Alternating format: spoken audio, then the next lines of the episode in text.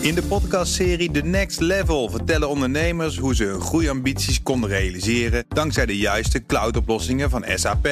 Wat waren de uitdagingen, de oplossingen en hoe ging de uiteindelijke implementatie? Benieuwd naar hun verhalen en hoe zij met behulp van SAP ook hun toekomstige ambities kunnen behalen? Luister de podcast The Next Level via de BNR-app of je favoriete podcast-app. De column van Ben van den Burg.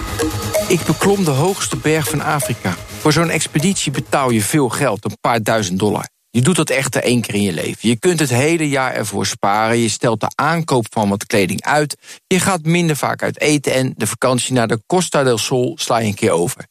De gids vertelde vooraf dat hij vier dragers nodig had om de bagage, eten en tenten mee te nemen.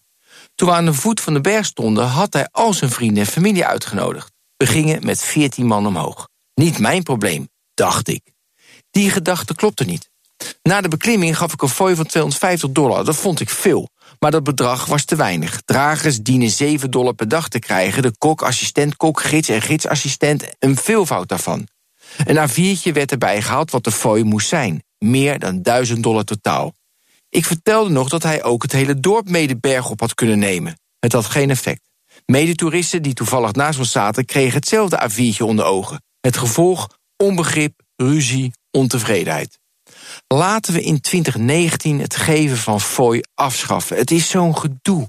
Ooit woonde ik in Japan. Als je bij het verlaten van een restaurant wat kleingeld op de tafel liet liggen... renden ze je achterna. Het geven van een fooi is in Japan een belediging.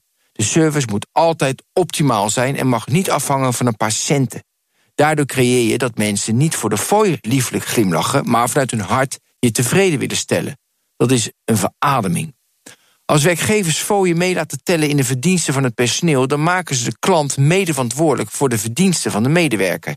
Die verantwoordelijkheid wil ik helemaal niet als klant.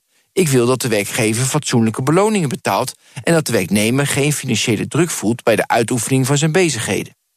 Ik probeerde het non-fooienbeleid naar Japan vol te houden, maar dat lukte niet. Vooral in restaurants waar veel studenten werkten... voelde ik me opgelaten als ik niets geef. Daarom houd ik die 10% meestal maar aan, terwijl het knaagt.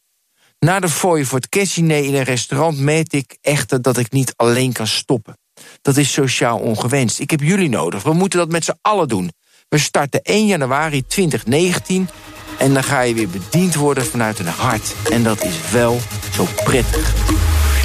En de column van Ben van den Burg lees en luister je terug op bnr.nl en in de BNR-app.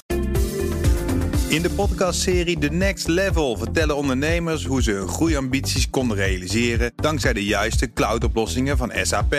Wat waren de uitdagingen, de oplossingen en hoe ging de uiteindelijke implementatie? Benieuwd naar hun verhalen en hoe zij met behulp van SAP ook hun toekomstige ambities kunnen behalen? Luister de podcast The Next Level via de BNR-app of je favoriete podcast-app.